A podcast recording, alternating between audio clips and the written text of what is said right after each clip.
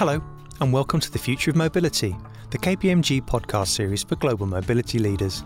In this series, we discuss the trends, opportunities, and challenges facing global mobility program leaders and their organisations' global workforces. In today's episode, we're joined by Achim Mossmann, Principal, Global Mobility Services, KPMG in the US, and Glenn Collins, Senior Manager, Global Mobility Services, also at KPMG in the US. We'll be discussing the impact COVID 19 has had overall on global talent mobility, as well as trends in global mobility policy and administration based on the results of KPMG's 2020 Global Assignment Policies and Practice Survey. Thanks for joining us over the phone today, Achim and Glenn. Thanks for having me. Good to be here today. Achim, let me start with a question for you. There's no doubt that COVID 19 has had a significant impact on our lives this past year. How has it impacted global mobility and how international assignment programs have been administered overall? Well, first, the overarching theme that we observed with our own clients and essentially overall in the market is that organizations have been focusing on their employees first. A majority of our clients confirmed at the start of the pandemic that they had no broad-based plans to repatriate international assignees. However, nearly all organizations provided flexibility and guidance to employees working temporarily abroad to make their best informed decisions to remain in their host countries, temporarily relocate to another country, or repatriate home. In addition, we observed that assignees who remained in their host country location were directed to follow local mandates, including stay at home or work at home, um, and self quarantining as needed. Glenn, coming to you, could you comment on some of the biggest changes we saw in the market with the impact of COVID 19? Sure. Well, 2020 had really been an unprecedented year for global mobility, as we know we observed that the majority of organizations that had prospective international assignments and transfers that were planned in 2020 had put those on hold, with many organizations actually canceling planned assignments and transfers in 2020 as a result of the COVID-19 uh, pandemic, which continued through the end of 2020, as we know. Now, as we currently see entering 2021, those impacts on talent mobility still continue globally. There's still a higher degree of uncertainty regarding talent mobility affecting most organizations, principally pending outcomes of the vaccine rollouts and a reduction in the pandemic impacts globally. But overall, business travel and international assignment and transfer volumes were much lower uh, in 2020 compared to 2019.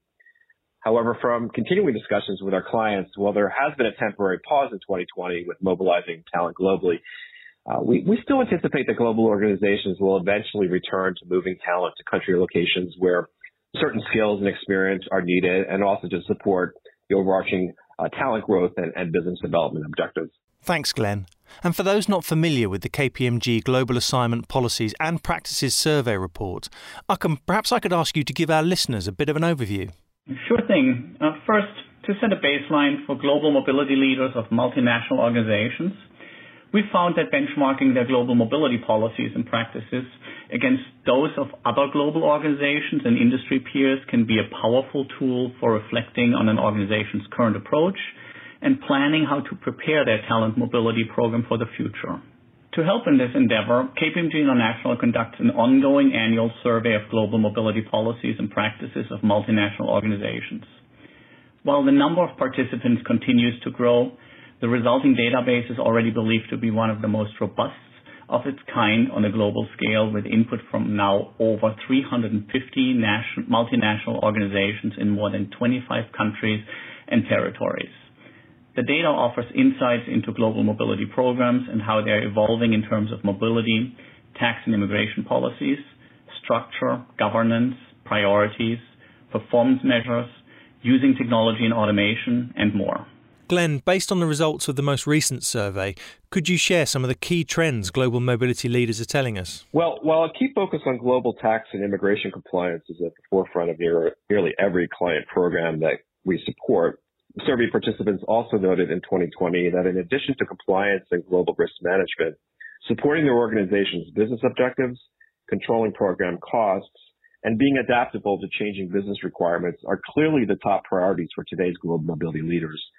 Frankly, we've also seen the same being quite consistent over the last five years or so. Also, we're seeing the Global Mobility Department's uh, contribution to providing strategic value now seems to be more taking more of a priority over cost minimization in many areas which were more prevalent in the past. Achim, from our experience, I'm sure you'd agree that developing a policy framework that aligns policies to assignment type or purpose and the overarching talent development framework and business development needs is very important now for global organizations. It's critical to have a policy framework to manage from to ensure desired outcomes. Glenn, I fully agree with you. Also, I should note that we're clearly seeing an increased focus by organizations on employee experience. When operationalizing global mobility policies, we've seen that changing workforce demographics are resulting in millennials and Gen Z employees desiring more flexibility in determining relocation assignment support that best meets their personal needs. Along those lines, and also noted in our survey findings, within policy frameworks, flexible versus core policy provisions and services approach is the most commonly adopted policy trend slash approach by over 74% of survey participants. In this new reality, Achim, what do you expect as the biggest challenges between the traditional approaches to managing global assignments and how they'll be managed in the future? From a pure policy perspective, survey results confirmed that over the last two years, the most commonly used types of formal assignment policies included short-term, that's, for example, less than 12 months, long-term, or we sometimes call them standard policies. These are usually policies one to five years maximum. Commuter policies, and that would include fly-in, fly-out, and cross-border assignments, and permanent indefinite length international transfers. A continuing trend of increased diversity in the types of mobility policies continues in the market, with half of survey participants predicting an increase in short-term and commuter assignments and permanent transfers, and close to a half reporting a decrease in legacy long-term or standard assignments over the next five years. Glenn, what are we seeing in the market with the prospect of organisations formalising virtual domestic and international assignments? As a result of COVID-19 impacts in 2020 and the increase by employees working home or remotely, domestically, or even internationally, uh, some organizations have been looking at possible options for implementing virtual work assignments formally. Uh, this arrangement being defined as an employee performing work remotely, the same as they would have had they relocated temporarily to another location domestically or to the host country location. But because of the complexity of this type of temporary work arrangement and the reality of similar corporate and individual tax risks, employment, as well as immigration requirements as under actual cross-border assignments, organizations will really need to carefully review and plan for structuring virtual assignments to reduce these potential regulatory impacts to both the organization as well as their employees. Overall, we would anticipate that virtual assignments may be limited in application and serve as a temporary gap filler until employees are able to physically relocate to their assignment location. I suggest that a key takeaway theme from today's discussion is that organizations are desiring flexible solutions. A one-size-fits-all mobility solution doesn't work anymore. Policy solutions really need to be agile to accommodate different employee levels, needs, and types. Where can our listeners view the latest survey results report? The report is available on the KPMG International website at kpmg.com slash gap survey report.